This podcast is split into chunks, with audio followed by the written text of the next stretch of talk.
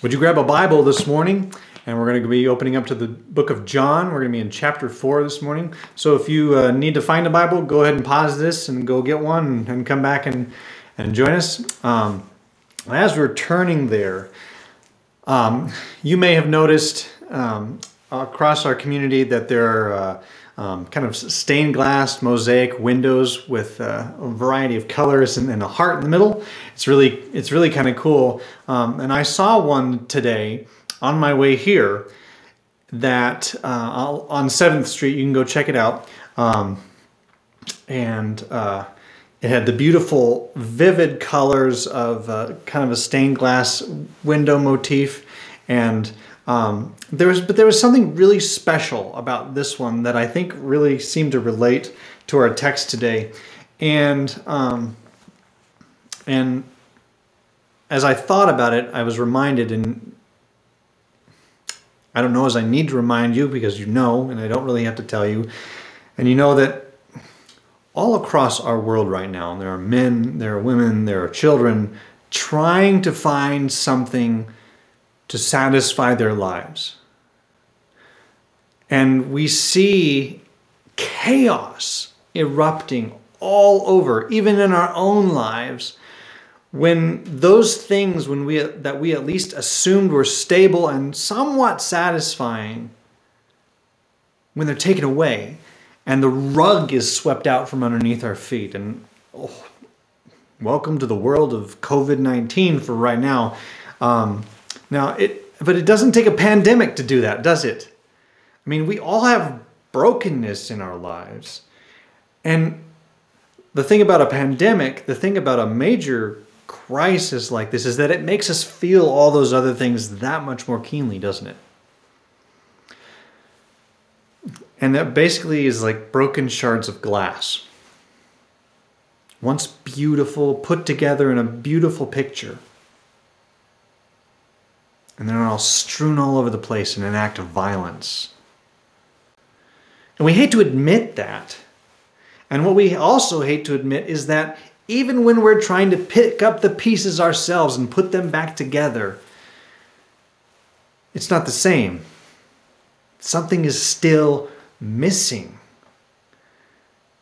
And the heart that's in the middle of all of that still has a God sized hole in it, as one theologian said. And so we try of ourselves to fill that hole with all sorts of things, and the attempt to fill our lives to find satisfaction, it's, it's, it's an act of, act of worship. So in our text today, as we look at John chapter 4, Jesus is going to have a visit with someone. Someone we probably wouldn't of ourselves pick to talk to. Um, and what Jesus finds as he finds broken glass. He finds someone who is trying, trying to drink all sorts of water, but continues to be thirsty. But when he offers her a drink of living water, she is not only satisfied, the pieces of glass start to be put back together. And not only is she satisfied, but a whole arable of land, a whole countryside of dormant seeds, spiritually speaking, gets watered, gets satisfied, and is ready for harvest. So, this is amazing an amazing story. So if you're ready for it with me, let's go into John chapter 4 this morning because worship in spirit, in truth, is in Christ. We'll read the first 15 verses to start us off. John chapter 4, verses 1 through 15. Now, when Jesus learned that the Pharisees had heard that Jesus was making and baptizing more disciples than John, although Jesus himself did not baptize, but only his disciples, he left Judea and departed again for Galilee and he had to pass through Samaria. So he came to a town of Samaria called Sychar, near the field that Jacob had given to his son Joseph. Jacob's well was there, so Jesus, wearied as he was from his journey, was sitting beside the well. It was about the sixth hour. A woman from Samaria came to draw water. Jesus said to her, Give me a drink. For his disciples had gone away into the city to buy food. The Samaritan woman said to him, How is it that you, a Jew, ask for a drink from me, a woman of Samaria? For Jews have no dealings with Samaritans. Jesus answered her, If you knew the gift of God, and who it is that is saying to you, Give me a drink, you would have asked him and he would have given you living water. The woman said to him, Sir, you have nothing to draw water with, and the well is deep. Are you great? Where do you get that living water? Are you greater than our father Jacob? He gave us the well and drank from it himself, as did his sons and his livestock. Jesus said to her, Everyone who drinks of this water will be thirsty again. But whoever drinks of the water that I will give him, will never be thirsty again. The water that I will give him will become in him a spring of water welling up to eternal life. The woman said to him, Sir, give me this water so that I will not be thirsty or have to come here to draw water. Okay, so this is it's off to a really interesting start, isn't it? And here's what we're going to find as we get going. First, only Jesus can satisfy our ultimate thirst. Now, in John chapter 4, Jesus' ministry begins to shift again.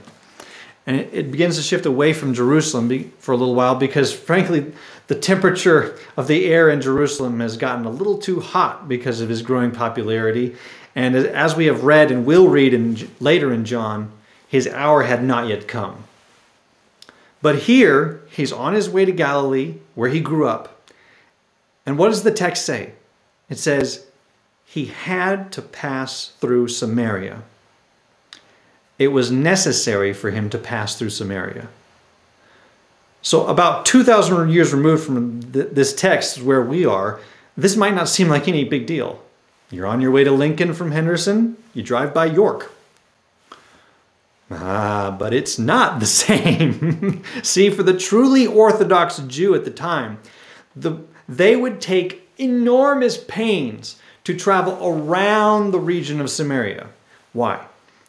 Because Samaria was considered unclean. And they weren't just considered unclean Gentiles, non Jews, pagans. They were considered corrupted half breeds, Jews that had intermarried with pagan enemies of the Jews. And this wasn't just a recent development in Jesus' day. This had come about several hundred years before Jesus had even shown up on the scene. And if you know anything about grudges and dishonor in the Middle East, it's remembered for a long, long time. So Jesus having to go there suggests something deeper. And as we'll see, Jews have no dealings with Samaritans in the text, that's a mindset that's unacceptable to God. A God who so loved the world that he gave his one and only Son, that whoever believes in him, whoever believes in him, should not perish, but have eternal life. This is missions work for Jesus. This is Jesus, the Son of God, but also a Jew, loving his neighbor. So Jesus wearied as he was from his journey, because he was human, was sitting beside the well. And there's also another layer to this to set the backstage of this. He's talking with a Samaritan woman. Now, again, 2,000 years removed, we're like, what is the big deal? Jewish men especially those considered rabbis, which Jesus was, didn't say hardly anything to women in that day if they could help it. Women in that society were treated as second class citizens. Their vote didn't count. They didn't teach, they even refrained from teaching the law in some cases to women. But here Jesus is talking with someone who has two counts so far, two counts against her Samaritan, woman. So, what he's doing is he's treating a foreigner, he's treating a half breed, he's treating the wrong sex as an equal. And I'll leave it to you to and leave it in your lap to decide what type of person in your life this might look like. But yet Jesus is intentionally here in her country, talking with her and asking her for water.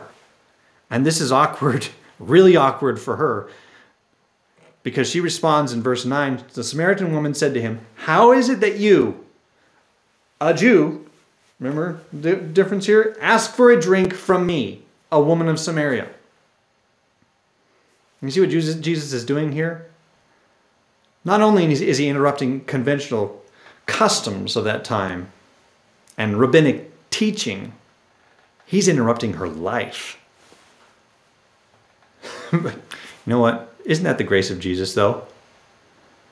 You know, if it were up to us,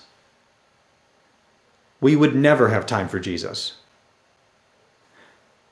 So he comes of his own to do his Father's will. And one thing he comes to do is not make it unnecessarily awkward. In fact, part of his Father's will is to do what he does it's to give a gift. If you knew the gift of God, he responded, and who it is that is saying to you, Give me a drink, you would have asked him, and he would have given you living water. What in the world does he mean? Well, that's just it. It's not an in the world statement. He wants to lift her gaze to the gift of God and who it is that is saying these things. Because right now she's just focused on the water in the well and the fact that a Jew is talking, Jewish man is talking with her. So she doesn't get it yet. And she actually responds to him like the heat of the day has hit him too hard. She says, Sir, verse 11, you have nothing to draw water with, and the well is deep. Where do you get that living water? And she goes on, Are you greater than our father Jacob? He gave us the well and drank from it himself, and as did his sons and his livestock. Basically saying, So let me get this straight, random Jewish guy with no bucket. You are offering living water that I can't see. And as far as I can see, that water wouldn't have quenched the thirst of Jacob, his sons, and his thousands of sheep. How does Jesus respond to this? He says, Yes, yes, I am. Jesus said to her, verse 13, Everyone who drinks of this water in this well of Jacob will be thirsty again.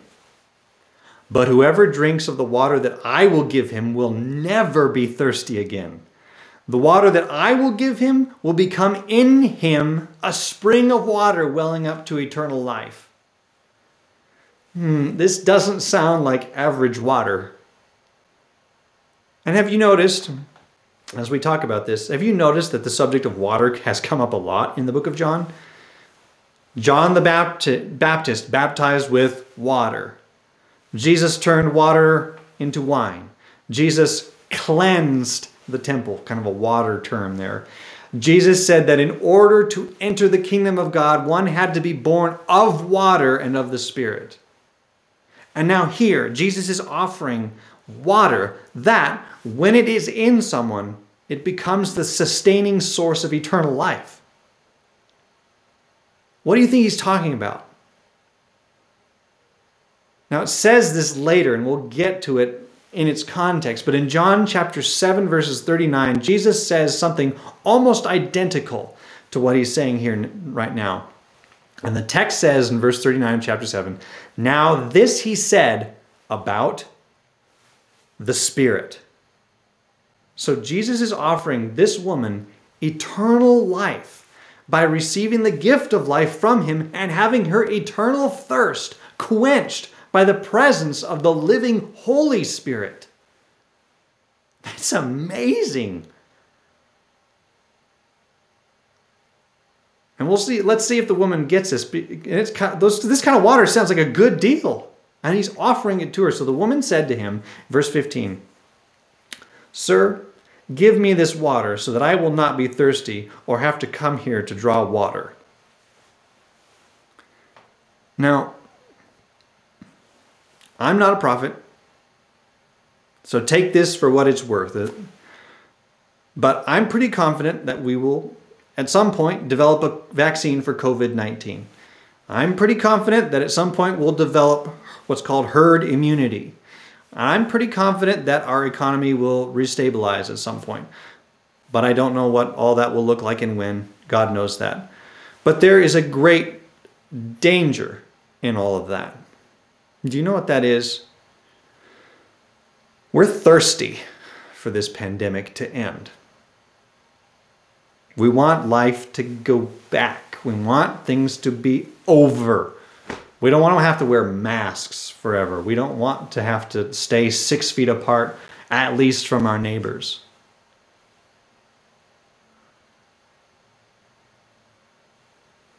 But the question is will we be satisfied with well water like that? A vaccine, herd immunity, good economy? Will we be, will we, will we be satisfied with that kind of well water for our greatest thirst?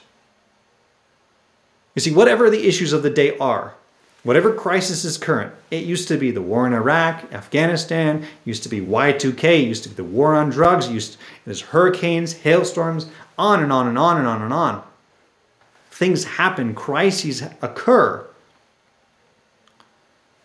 Whatever else we may think of God's involvement with them, they are specifically designed, they are specifically allowed in our lives for two purposes. One, that we would know our thirst, our spiritual thirst, and that the material solutions to our hurts and our sorrows and our crises will not ultimately satisfy. And that two, that we would come to Christ and lean on Him and receive living water from Him for it's only Jesus who can satisfy our ultimate thirst.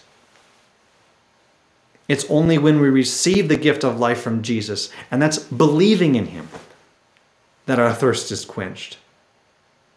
And in quenching our thirst, secondly, in this text, it's through Jesus we worship God in spirit and truth. Look, so the woman asks Jesus for water.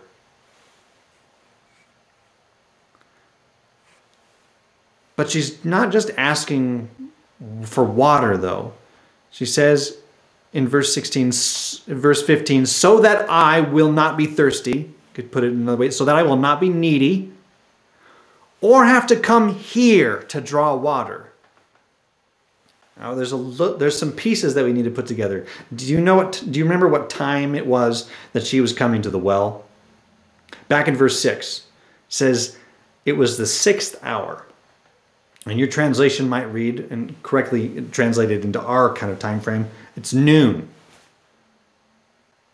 Now, the women of that day didn't usually go out to the well to get water at noon unless they were wanting to avoid attention or something was wrong. And that's what's happening here. So when she says, so that I will not be thirsty or have to come here to draw water, what she is expressing is actually that she has a worship problem. And what Jesus aims to do is to expose that worship problem so that she can receive that living water. You see, we are all worshipers.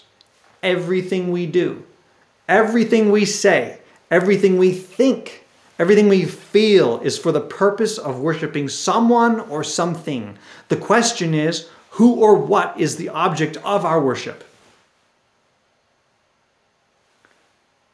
And if it's anything other than Jesus, the Christ, the Son of God, who points us to the Father, who reveals the Father to us, who sends his Spirit to us who believe, sends the Father's Spirit to us who believe, we've basically built a dam that prevents us from receiving any living water. That's what sin is. That's what sin has done in our hearts and our lives. We are utterly broken. We have built this horrible dam that prevents living water from flowing in us and flowing through us. But, but praise God, Jesus is not content, not content just to let us sit behind our carefully crafted dam and die of thirst. So he makes a simple request of this woman and of us Go, call your husband and come here. The woman answered him, I have no husband. Now, that should have ended the conversation, but not if you're talking with the loving Son of God.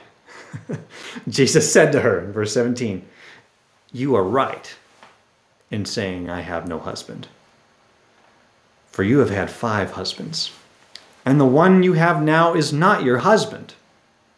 What you say, have said is true. You see, for her and for us to receive Jesus' living water, to receive his gift of salvation and life by the Holy Spirit, eternal life, her sin and our sin needs to be exposed. It needs to be brought into the light. It needs to be named by the Son of God. But pay attention to how he says this before your mind starts running off. Do you catch any whiff of condemnation in him saying this? No, none at all. He loves this woman. He has purposefully gone to Samaria because his father loves this woman and loves the people there. And what he actually is telling her that part of part of right worship is happening right at this moment.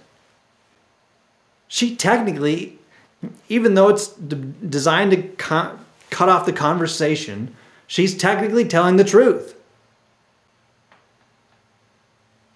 But not only her getting to tell the truth, Jesus gets to tell her the truth that he's the Son of God and that he knows and that he can save.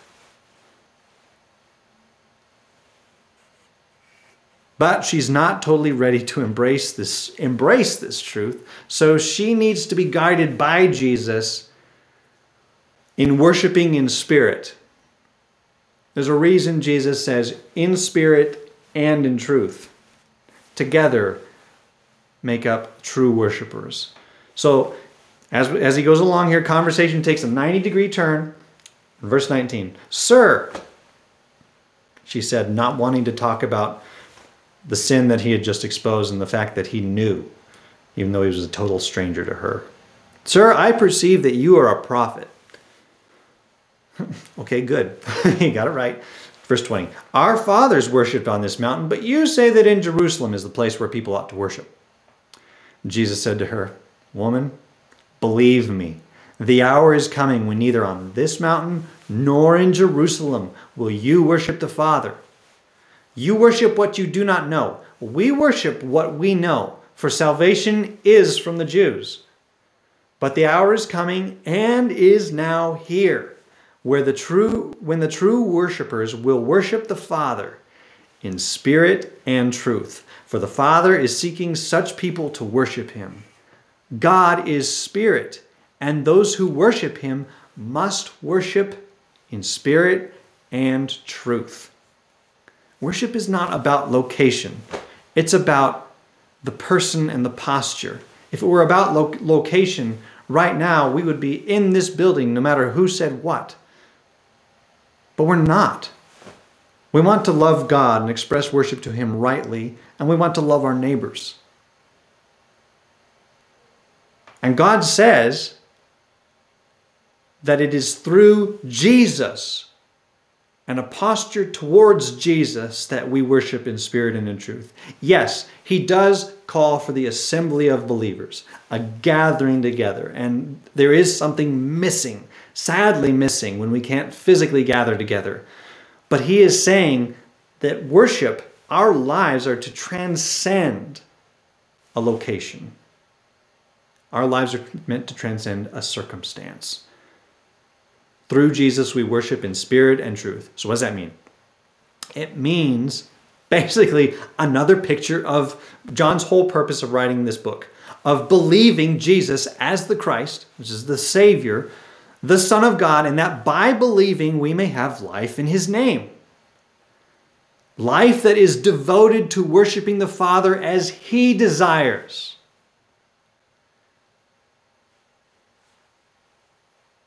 We worship in truth. We worship by knowing what is real. But we don't worship just by knowing what is real. We worship by embracing what is real. It actually had not been in the temple in Jerusalem, and it was never the temple built on Mount Gerizim. It was from the Jews that Jesus comes, and they worshiped what they knew. It's true. Samaritans didn't know, but they sure believed what they, that they did. But those locations, that those separated postures wasn't what the Father was looking for. And it isn't what the Father is seeking. He was and is seeking true worshipers who worship in spirit and in truth together. So she responds, because the Samaritans had re- also read the first five books of the Bible, even though they, their version had some corruptions. She says, I know that Messiah is coming, he who is called Christ. When he comes, he will tell us all things. She's almost there. She's getting there. She's getting closer and closer. It is true the Messiah will tell her all things. Is she going to embrace it in spirit? Because Jesus is telling her all things. He's telling, he's exposing her sin in love, and he's telling her who God the Father is seeking to be true worshipers. Those who worship God in spirit and in truth by believing his Son. I know that Messiah is coming, he who is called Christ. When he comes, he will tell us all things. And Jesus puts the gift right in front of her the way to worship in spirit and in truth. And Jesus said to her, verse 26, I who speak to you am he. Using that same word order in the Greek that is used for the Hebrew unpronounceable name of God that the Samaritans at least had read in the first five books of Moses. So, you, you who are listening to me today, let me ask you this. What evil, what really bad thing, or even what little white lie do you think that Jesus doesn't know? I mean, let me ask this as well. the way he approached this woman who had this kind of sexual sin in her life and this kind of brokenness. He loved her. Do you believe that he loves you as well? If he loves you, he is going to lovingly expose your sin so that you can know that through him you can be set free. But let me, let's make this really clear. You can't worship God in spirit and in truth if you have one hand behind your back holding on to the precious sin that you don't want Him to cleanse you from, and one hand raised up in the air, pray, supposedly praising Him. But if you believe Him, if you trust Him, you'll trust that He has set you free and given you life, and you can pull that hand around and let Him take the sin and pay for it on the cross like he says he has. And with that same hand, you can receive the gift of living water through Jesus to worship the Father in spirit and truth. I who speak to you am He. So she begins her life of believing. Now, as she does, story turns a little bit. His disciples, who are, who are a little farther along in their life of believing, they come back. And it becomes clear that they too are ready for more steps in moving forward in worshiping in spirit and in truth in Christ. Verse 27 Just then, his disciples came back. They marveled that he was talking with a woman, but no one said, What do you seek? or Why are you talking with her? so the woman left her water jar and went away into town and said to the people, Come, see a man who told me all that I ever did. Can this be the Christ? They went out of the town and were coming to him. Meanwhile, the disciples were urging him, saying, Rabbi, eat. But he said to them, I have food to eat that you do not know about. So the disciples said to one another, Has anyone brought him something to eat? Jesus said to them, My food is to do the will of him who sent me and to accomplish his work. Do you not say, There are yet four months, then comes the harvest? Look, I tell you, lift up your eyes and see that the fields are white with for the harvest. Already the one who reaps is receiving wages and gathering fruit for eternal life, so that sower and reaper may rejoice together. For here the saying holds true one sows and another reaps. I sent you to reap for that which you did not labor. Others have labored, and you have entered into their labor. Many Samaritans from that town believed in him because of the woman's testimony. He told me all that I ever did. So when the Samaritans came to him, they asked him to stay with them, and he stayed there two days. And many more believed because of his word. They said to the woman, It is no longer because of what you said that we believe, for we have heard for ourselves, and we know that this indeed is the Savior of the world. Third, the harvest is ready. I love this book because it shows real people grappling with a real Jesus. And when God breaks into the world, sometimes we are often like deer in the headlights. Jesus sees an enormous spiritual reality that is coming to fruition. Spiritually, literally, to say, so to speak, a ripe field there for the taking. And they, the disciples, well, they're focused on the fact that there's only food available from restaurants at the drive through and takeout. the Samaritan woman, whose life has been changed, drops what she's doing and runs back into town like she's found the COVID 19 vaccine and announces to her people, Come, see a man who told me all that I ever did. Can this be the Christ? And they responded. They went out of the town and were coming to him. She's tasting the living water, and the fields are coming to them. His disciples were urging him in verse 31, saying, Rabbi, eat. But he said to them, I have food that you do not know about. And this great line. ah, so the disciples said to one another, Has anyone brought him something to eat? Okay, now to give these guys give these guys a little bit of a break. They do believe. They do, it's true. They're following Jesus. They're but they're growing in their belief. Jesus introduces a spiritual lesson to help them grow in their faith. And they're right back to the categories of what they can see and touch. And Jesus doesn't demean physical food, by the way, or physical water by the way. No way. He created it. But what he but he says to the disciples that he has a much higher priority, one that higher priority that ran back into town and was coming back with tons of thirsty people. My food Jesus said, is to do the will of him who sent me and to accomplish his work. You know, for Jesus, doing what his Father wants is more, if we can use the word, delicious, more desirable, more nourishing for him than the burger at Honest Abe's or the Dos Manos at La Cocina. Church, do we think about obedience to God? Do we think about worship to God like this? My food is to do the will of him who sent me and to accomplish his work. Do we think of hearing his voice through his word like this?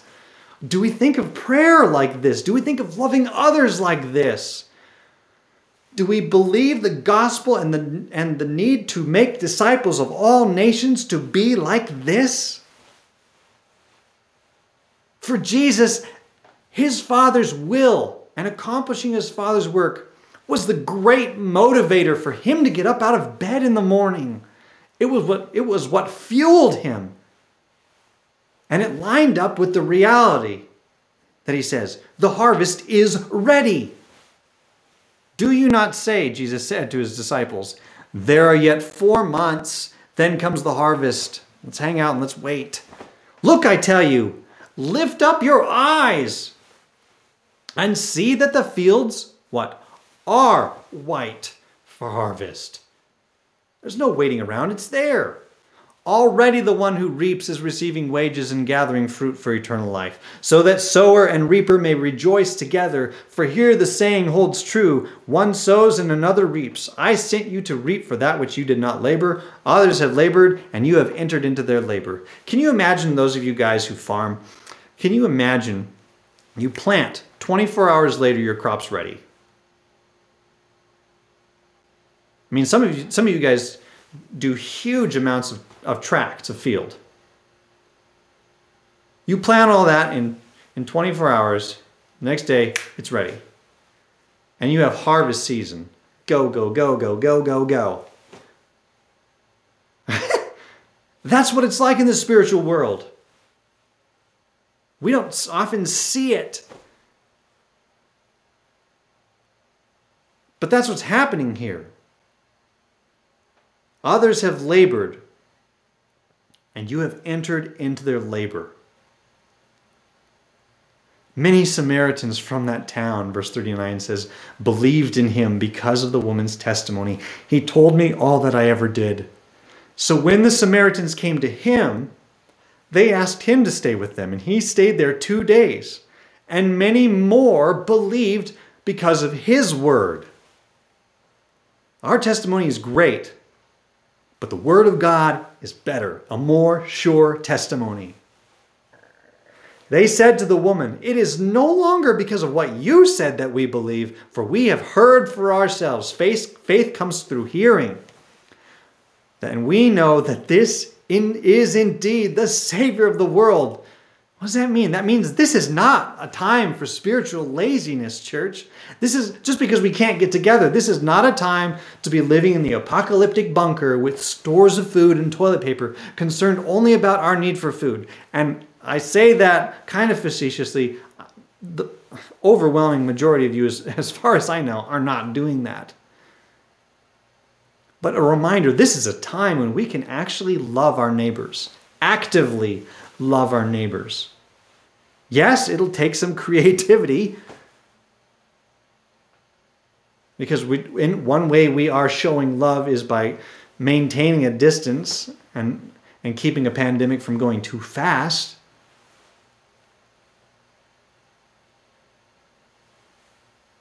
But let's not be afraid to be creative and ask God for help because we've not been given the Holy Spirit, a spirit of living waters who overflows to eternal life, we've not been given that Holy Spirit so that we could not ask for wisdom and help. We want people to know our testimony of how our seeing that Jesus Christ is the Son of God for ourselves has transformed us. And we want people to know the gospel, the good news of Jesus Christ, to know his testimony. And so we ask God that he would grant our neighbors, Jewish, Samaritan, Gentile, immigrant, Democrat, Republican, city slicker, country farmer, you pick your thing. We ask him that they would know with us and believe Jesus for themselves in, and worship in spirit, in truth, in Christ.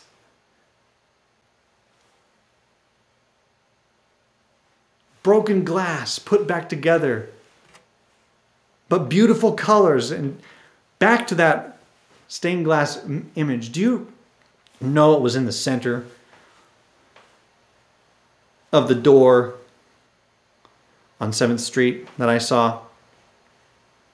I don't know the spiritual state of the, of the people who live there, truth be told, but they at least got the, they, they at least in art got it right. It was a heart of sorts. But there is a, there is a symbol of the heart of God that is greater than a red upside down spade. It was a cross. Cross where the love of God paid a great cost. A cost not just for Jews, though he loves them greatly and has sent Jesus from them. But he's paid a great cost for us as Gentiles and Samaritans, whether we've had five spouses or none, whether we were straight laced with our shirts tucked in, or if we barely got into our sweats and pajamas today, whether we were looking for truth or we were glorying in ourselves. We've been given a never ending stream of living water. What a mercy that our eyes have been lifted from the well, so to speak, lifted from the shards of broken glass that we couldn't bring back together on our own. They've been lifted to Jesus, who is the very light that shines into those broken pieces and makes them and makes us new as we believe in Him in spirit and in truth. Let's pray. Father in heaven, thank you that you cared about Samaria. Thank you that you cared for a woman who is in a lot of hurt and a lot of trouble. And we don't know. But it seems like there was a lot that, of that that is on her. And yet, you, God, Almighty came down to talk with her, and not just talk with her, to give her living water.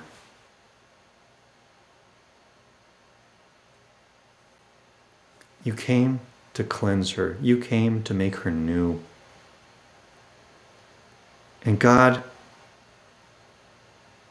you give this story that we would believe you you give this story that we would trust you, that we would embrace you, that we would not only know the truth, that you come to Samaria, Judea, Samaria, and to all the ends of the earth, but that you and that you have come to us to save us, to rescue us, to bring us into your family, to be part of the people called by your name.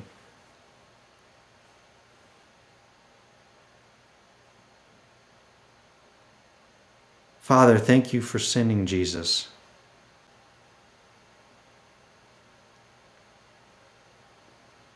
Thank you, Jesus, that you died on the cross. Thank you that you willingly went there that we might be full of living water. Water that would never, ever dry up, water that would never be cut off.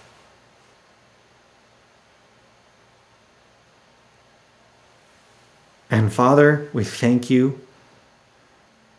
and we ask for your help as well to see, as your Son taught and as your Son saw, that the fields are ready for harvest. Help us to walk in that kind of believing about our neighbors. Help us, Lord, to labor in your fields. And Lord, as your word has said in another place, Lord, we pray earnestly that you would send out laborers into your harvest. Lord, that we would be sent into your harvest and working. And that our food, just like your sons, our food, our motivation, our drive, our fuel, would be to do the will of you who sends your church, the body of Christ. Lord God, help us to bear good fruit. Flow through us, work through us, Lord. We can't do any of this doing your will. We can't do any of this worship in spirit and in truth. We can't receive the water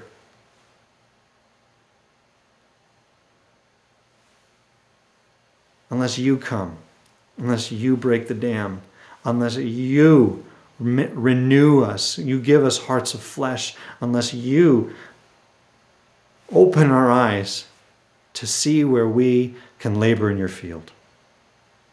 God, please help us. Father, I pray for my brothers and sisters, and I ask, Lord, that by your grace in this time of multiple crises, whether they're the big worldwide ones of the pandemic or they're or they're the individual life life ones of people being in the house and rubbing shoulders that and rubbing and poking buttons and stuff that haven't been messed with or dealt with, Lord, that your Holy Spirit would come and you would help them to bear much good fruit and to worship you in spirit and in truth. And Lord, that you would make them effective, make them faith, uh, grow them in faithfulness. Thank you, Lord, that you are faithful for them. Thank you, thank you that you are faithful for me. Lord, you have been so gracious and good to us. Continue to do so that you might get glory, that you might get praise, not just from our lips, from the lips of our neighbors and the hearts of our neighbors as they know the truth and they embrace the truth, Father. We pray, we give you thanks that it is your word that we can hear by faith and believe indeed, Lord Jesus, that you are the Savior of the world. And we pray all these things in, yours, in your name. Amen.